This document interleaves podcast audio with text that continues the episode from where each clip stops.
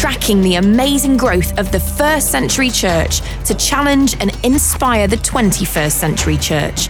This is Unstoppable Church, Then and Now, recorded on location in Israel, Cyprus, Turkey, Greece, Malta, and Italy.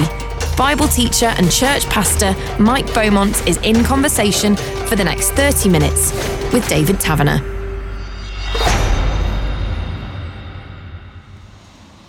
Well, here we are, Mike, in Jerusalem for the first of fifty-two conversations for this radio podcast series called Unstoppable Church, Then and Now.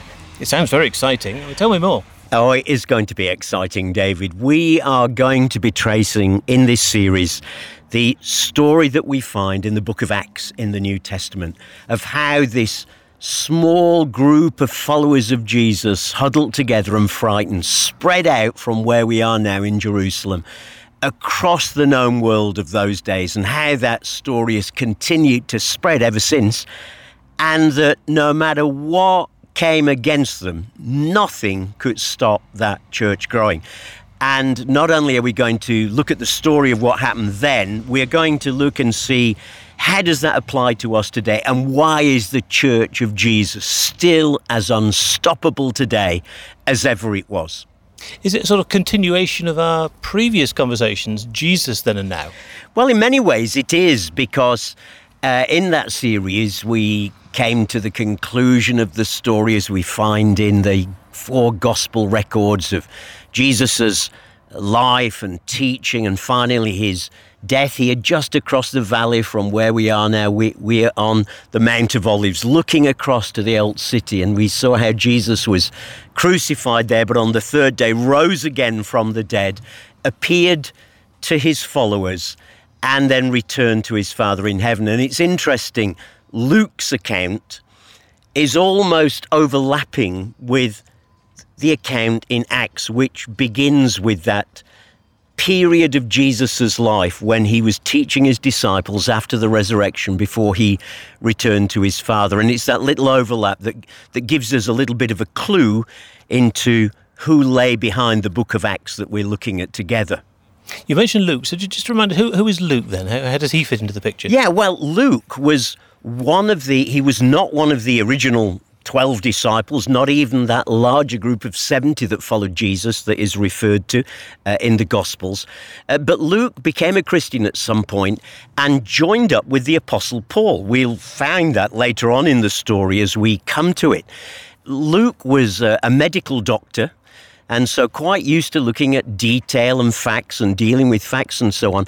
And when he became a Christian, he decided, or at least he was led by the Holy Spirit, perhaps we should say, to begin to pull together some of the traditions and stories of Jesus that he'd heard. And he did that in his gospel, Luke's gospel, though it looks like he based his story around an earlier gospel story, Mark, and used his framework and used some of those stories, but also other stories that he picked up, as he says, from his careful interviewing of eyewitnesses. So this is not just him making up stories. Um, he says that he had carefully investigated everything from the beginning, at the beginning of his gospel. And then, having told that story, being a companion of Paul, he takes the opportunity then to do story part two. So there was Jesus then in his life, but Jesus through his Holy Spirit is still alive today, Luke wants us to know, and is working through the followers of Jesus. So in the book of Acts, he goes on to tell us the sort of the continuation of that story, but all of it through, in some cases, his own eyewitnesses, because later in the book we'll get some we passages. We concluded, we went across. In other words, he was there. And from some of those earlier stories, from his careful investigation of everything that had happened from the beginning, as he puts it. So is it just really history? Well, it is history, but not merely history.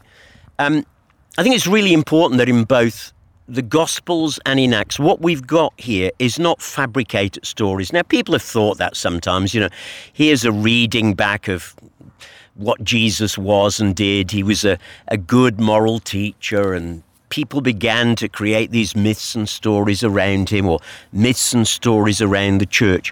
So it is, it is story, it is history, but it's more than history. Uh, it, it's sort of history with interpretation, history with explanation. So I firmly believe that what we've got, both in Luke's Gospel and in Luke's book of Acts, um, is that we've got history that is things that really happened, but also under the guidance of the Holy Spirit, implications drawn out. So they're not just random stories. He's not just sat there thinking, what shall I say next?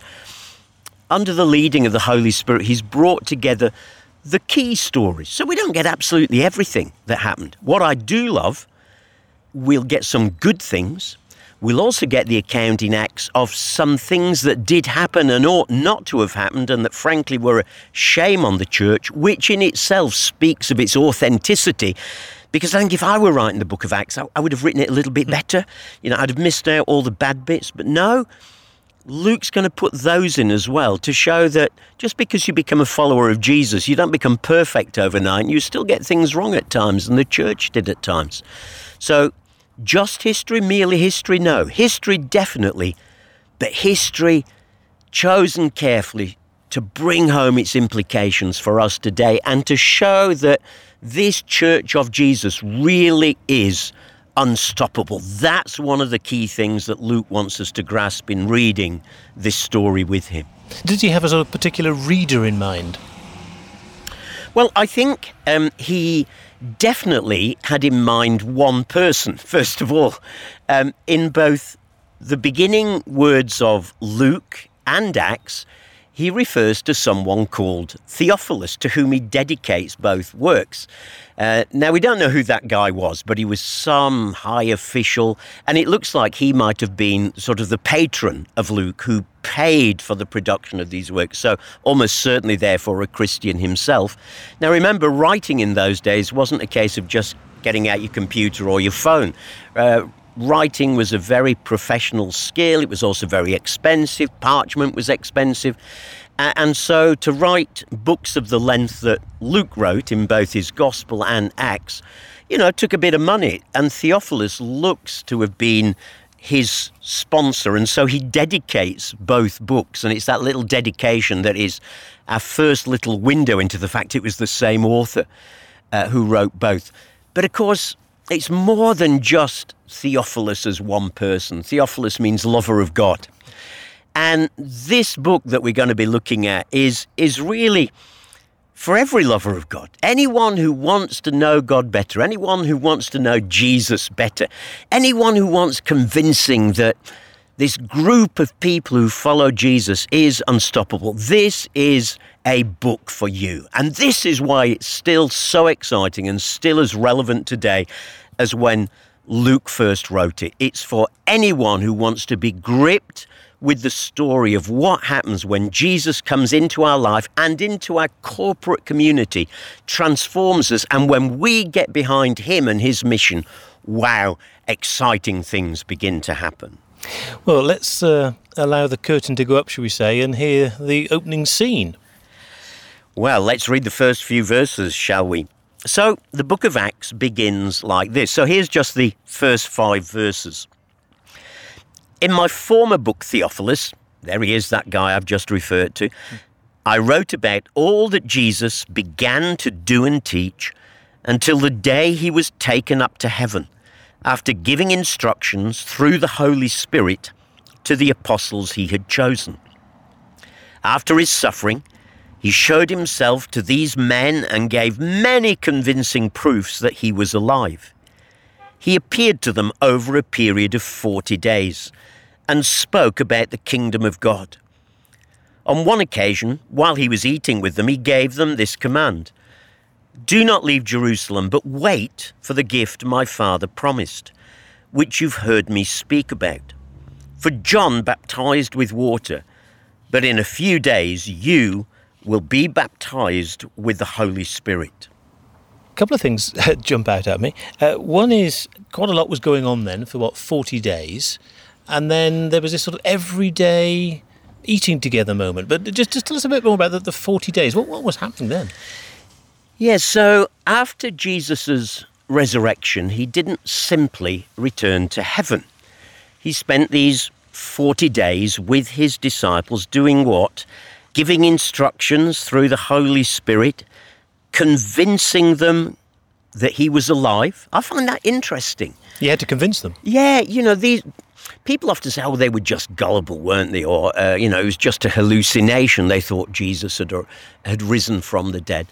But here is Jesus sort of having to convince them uh, again and again and the next day and the next day, and giving them these many convincing proofs that he was alive. So part of this forty-day appearance is is um, an underlining of, it really is me. It re- look, feel, touch me again. It really is me. Yeah, yeah, I think we're getting it, Lord. But of course, it wasn't just he wanted them to know that he was alive. He, uh, he wanted them to understand why it was that he was alive again. And so he teaches them about God's kingdom. Now, was that something new? No, absolutely not. As we've seen in another series that you and I have done together, Jesus, Then and Now in thirty minutes, teaching about the kingdom was fundamental to his whole teaching ministry. What is the kingdom? The kingdom of God means the rule of God, letting God come and rule in our lives individually and corporately. And when we let God rule, everything changes. So he teaches them about the kingdom again, but what's different now? What's different now is that he has risen. And it looks as if he's now going over his teaching again about the kingdom, but in the light of the fact he's risen, so that the penny is slowly dropping. Oh, I see what you mean by that now. So it's an unpacking of what the rule of God means in the light of the fact that Jesus has risen from the dead, paid the price of our sin, conquered all evil, conquered Satan, and he is now victorious. He has overcome the greatest enemy that mankind faces, death. If he can do that, then he and his followers, the church, are truly unstoppable. So a lot of teaching in those forty days before he returns to his Father in heaven about what the kingdom is in light of the fact that he is now really risen. And then when Luke mentions this sort of they were eating together, just a sort of everyday occurrence almost. Yes, and uh, you see, it, by the way, it's, it's interesting, isn't it? He mentions that they were eating together. Uh, you know, ghosts don't eat, spirits don't eat. So it's a little underlining of the fact that when Jesus came back, he really did come back as a resurrected human being. You know, he'll say to them, put your fingers in my hands, he'll say to Thomas in the upper room in the Gospels. You know, he sits and eats and walks and talks with them. So it is the real Jesus, the same Jesus who was there. And yet life is carrying on as normal. There, there's stuff going on, including just the eating and sharing together, eating a very important part of life then, of course, not just to keep you going for sustenance. But eating was so often where you shared hearts together, where rabbis often taught together.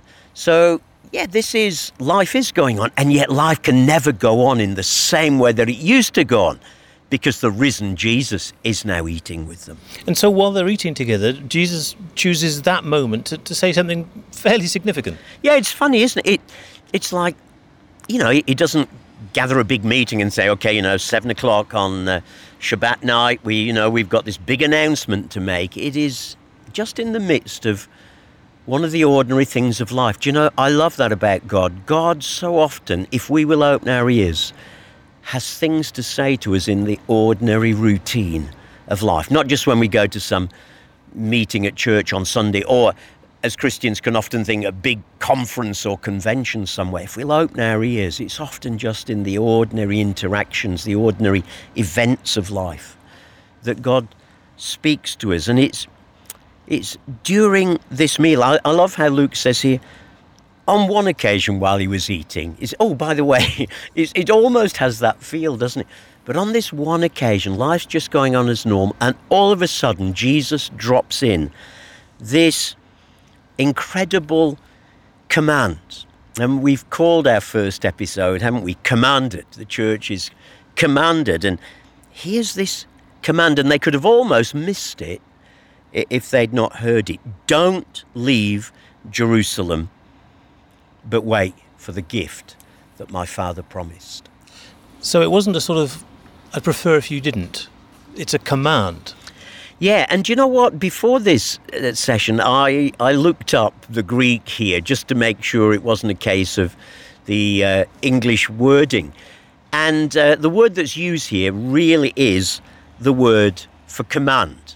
In fact, it sometimes translates command, order, direct, charge. Now, you know, all those English words like, whoa, this sounds a bit heavy, doesn't it? Mm. And I've often thought, you know, we often think about, you know, oh, Jesus invited me to do this. Uh, I, I felt the Lord wanted me to do this. Um, I felt Jesus directed me uh, in this way. But this is really stark, and perhaps is an emphasis that we neglect sometimes in the West. You know, Jesus has become so much our friend and our buddy that it's easy for us to forget he is our Lord, he is our master, and the sort of Lord, master, slave language of the New Testament really underlines that.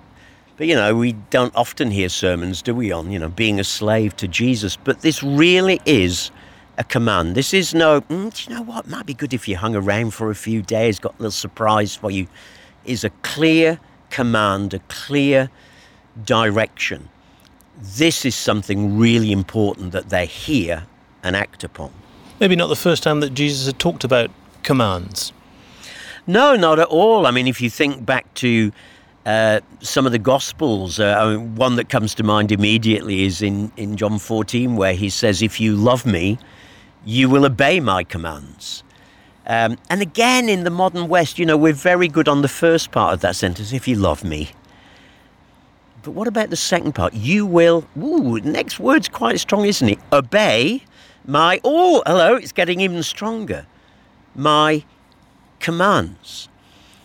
And I really believe a, a relationship with Jesus is so important. It really is possible as we put our faith in him to have a relationship with God through Jesus, the sort of relationship where we can have a conversation with him as we go through the day in our ordinary lives. But, you know, sometimes that sense of relationship can also take away this sense that he is the Lord, the Lord God Almighty, and therefore he has the right to command us. Um, and if you love me, Jesus said in John's Gospel, then you will do what I've commanded you. Wow, that that is quite challenging, isn't it? Because does Jesus then give a sort of new take on, on commands? I'm thinking, you know, the Ten Commandments, you know, which I think we'd prefer to think were ten options. Yeah, it's interesting, though. You know, even that word we use there, the Ten uh, Commandments, uh, and they are commandments, but that's not the word that's used in the Hebrew in the Old Testament. They're called there the Ten Words. Oh. And it's almost like God saying, you know, here's my ten little words. If only you followed these words, um, life would would change. Now, they are commandments in that sense because he, he tells us to do them. But very often we think in contrast to the Old Testament, don't we? You know, all these commandments in the Old Testament, Christians will think, you know, commandments about what you wear, what you eat, you know, how you live, wear tassels on your robes, don't eat pork, this long list of woe. And then the scribes and the Pharisees came along and make commandments even longer and more burdensome. And of course, by the time Jesus came, those commandments had become so intolerable, so burdensome, that he cuts through them and gets back to the very heart of, do you know what God wants? Love God, love your neighbour as yourself. But that's not an excuse, therefore, for not following the commands that Jesus clearly does give us in the New Testament. And if the church is going to be unstoppable, then we have to get back to where we see what Jesus says in the New Testament as being his command, not as a heavy thing. And that's the trouble, a command these days, whoa, heavy, you know, who are you to take away my rights? Tell me what to do. Not as a heavy thing, but as a liberating thing, as a thing that will take us into truth. And if we are going to see the church as unstoppable in the twenty-first century, and let's face it, there are plenty of things, people, values that would want to stop us, that would want us to say, you get back into your private box over there, stay out of the public arena, don't come and interfere with what we think. If we are going to be unstoppable, then we are going to have to get back, both as individuals and as Christ communities, the importance of this word, commanded, doing what Jesus said. And you know what? Sometimes we will understand it, and sometimes we won't. Like, you know, when he said here, um, don't leave Jerusalem, but wait. Well, you know, Jerusalem was still a bit of a risky place to be. Jesus' enemies hadn't gone away. They hadn't suddenly thought, oh, we got it all wrong, didn't we? He's risen, so hey, we'll change our mind. No, they were still very much opposed to Jesus. They were still very much opposed to his followers, as we'll see in these early chapters of Acts.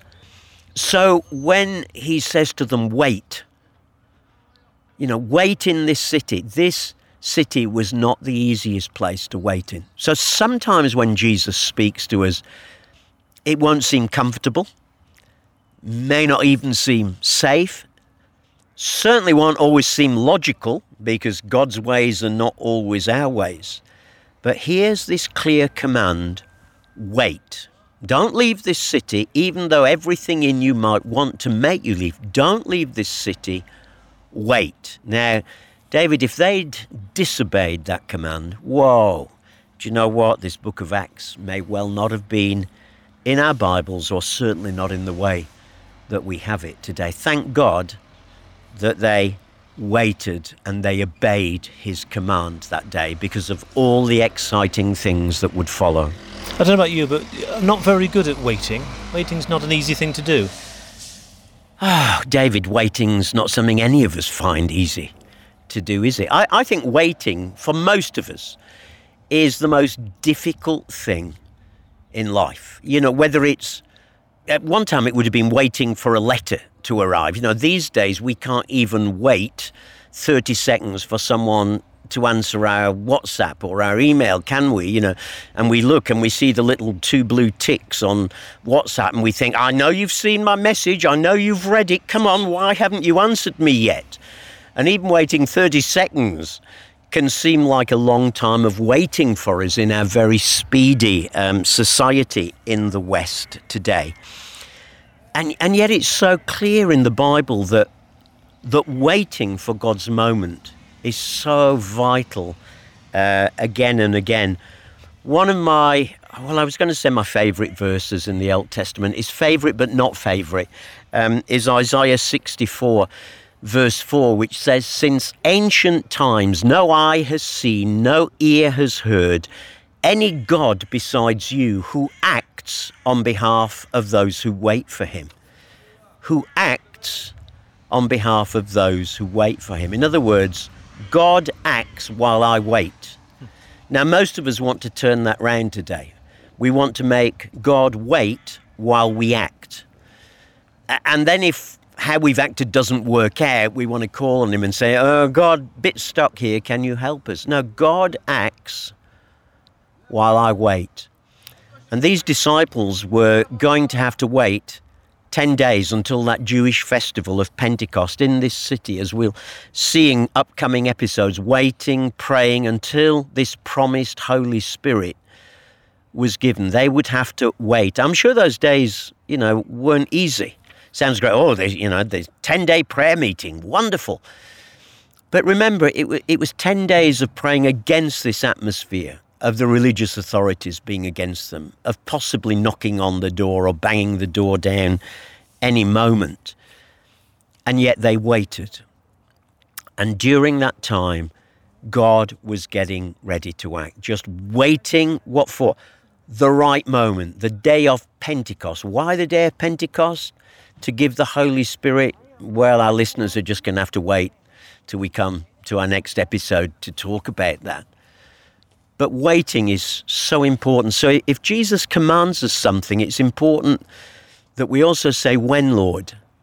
You know, is that something now I need to go and do now? Or is it something I just need to wait, bide my time, just let you put the chess pieces into place on the board until you whisper in my heart now?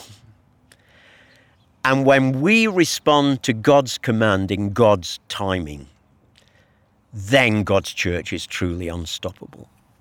There's a danger that whilst we're waiting, we can fall into the trouble of thinking that sort of nothing's happening even within us. Yeah, and uh, it probably reveals a lot about us, isn't it? And us wanting to be God and us wanting to fix things. And, and I've discovered over the many years that I've now walked with Jesus that waiting is often the time when he's working stuff in you, revealing wrong motives in your heart, revealing impatience in your heart, revealing your lack of trust in your heart. And when God causes us to wait, it's not because he doesn't care. It's because he does care, but because he cares enough to not, you know, respond to us like the little baby who cries and the mum comes running instantly to it, but to say, hey, no, you're growing up now and you need to learn how to wait for my moment when I will respond to you. Now, you said that they didn't have to wait too long. There was an indication of how long they would be waiting for, but did they understand what they were waiting for? I'm not sure they did. Well, they did and they didn't, as it were. Uh, he says, don't leave Jerusalem, but wait for the gift my father promised, which you've heard me speak about. So obviously he has talked about the Holy Spirit to them. And we know that, for example, John fourteen, fifteen, sixteen, there's a lot of teaching there about the Holy Spirit. But then he says, John baptized with water, and they would have thought instantly back to the River Jordan, seeing John immersing people, plunging them under the waters of the River Jordan. But in a few days, you will be baptized with the Holy Spirit. John pushing people under the water, us going to be pushed under the waters, the Holy Spirit. What what does that mean?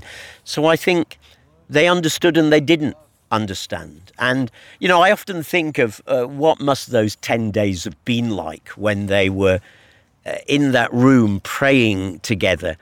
Um, Lord, you know, you've, you've promised to send um, this Holy Spirit to us, this, you know, whoever it is and whatever it is, Lord, we want it, please. So I'm not even sure they knew what they were praying for, but they knew it was going to be good. Jesus had taught them enough to know that when he promised to send them the Holy Spirit, when he promised to send them, he called the Holy Spirit another counselor, another one like me.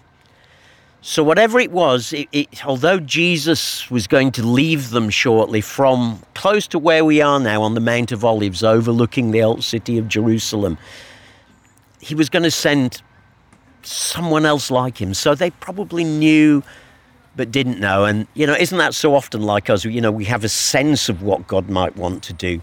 But when we trust him, what God wants to do is always bigger and better and beyond whatever we could have anticipated and expected ourselves. And these were, some of them at least, men from Galilee. And we're in Jerusalem. I mean, it would have been tempting to sort of head back home, really, wouldn't it? Oh, I think it would.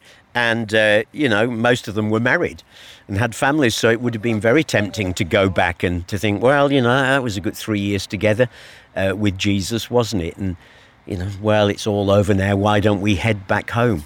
But no, here's this word, commanded. Thank God they obeyed his command to wait, because without that, the Holy Spirit would not have been given in the way that we see him given in the next chapter of Acts. Thank God they waited. Thank God they obeyed and didn't go back home.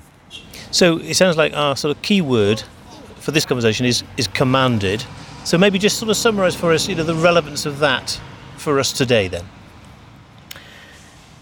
Well, I think we, to go back to something I spoke about just a little earlier, is, you know, we have become very accustomed in the West to to thinking of, of Jesus inviting us to do things, Jesus, you know, saying, I think it would be good if you were to do this. And it, it's become a much more invitational, why, why don't you walk with me? And, hey, Jesus wants relationship with us.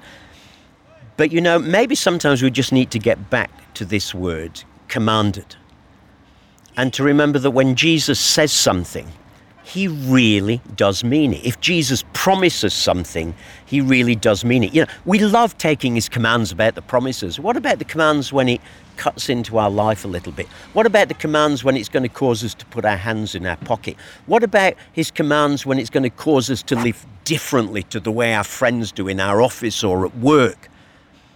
Are we going to obey his commands promptly then? Well, if the church is going to be unstoppable in the twenty-first century, like it was in the book of Acts, we're going to have to take that word seriously again, so that when we see Jesus's commands in the New Testament, we see them as what they are, commands, not invitations, not polite suggestions, not, hey, might be worth trying this out. No, this is a command, an order, a direction, a charge to us. And how the church in the twenty-first century might become unstoppable again, like it was in the book of Acts, if we took that word commanded seriously once again. Mike Beaumont and David Taverner, travelling from Jerusalem to Rome and beyond to track the amazing growth of the first century church and what that means for the unstoppable church of the twenty-first century. There are more Bible podcasts from Mike and David on the U C B Player app and major podcast platforms. Check out Jesus Then and Now or Bible Books in thirty minutes.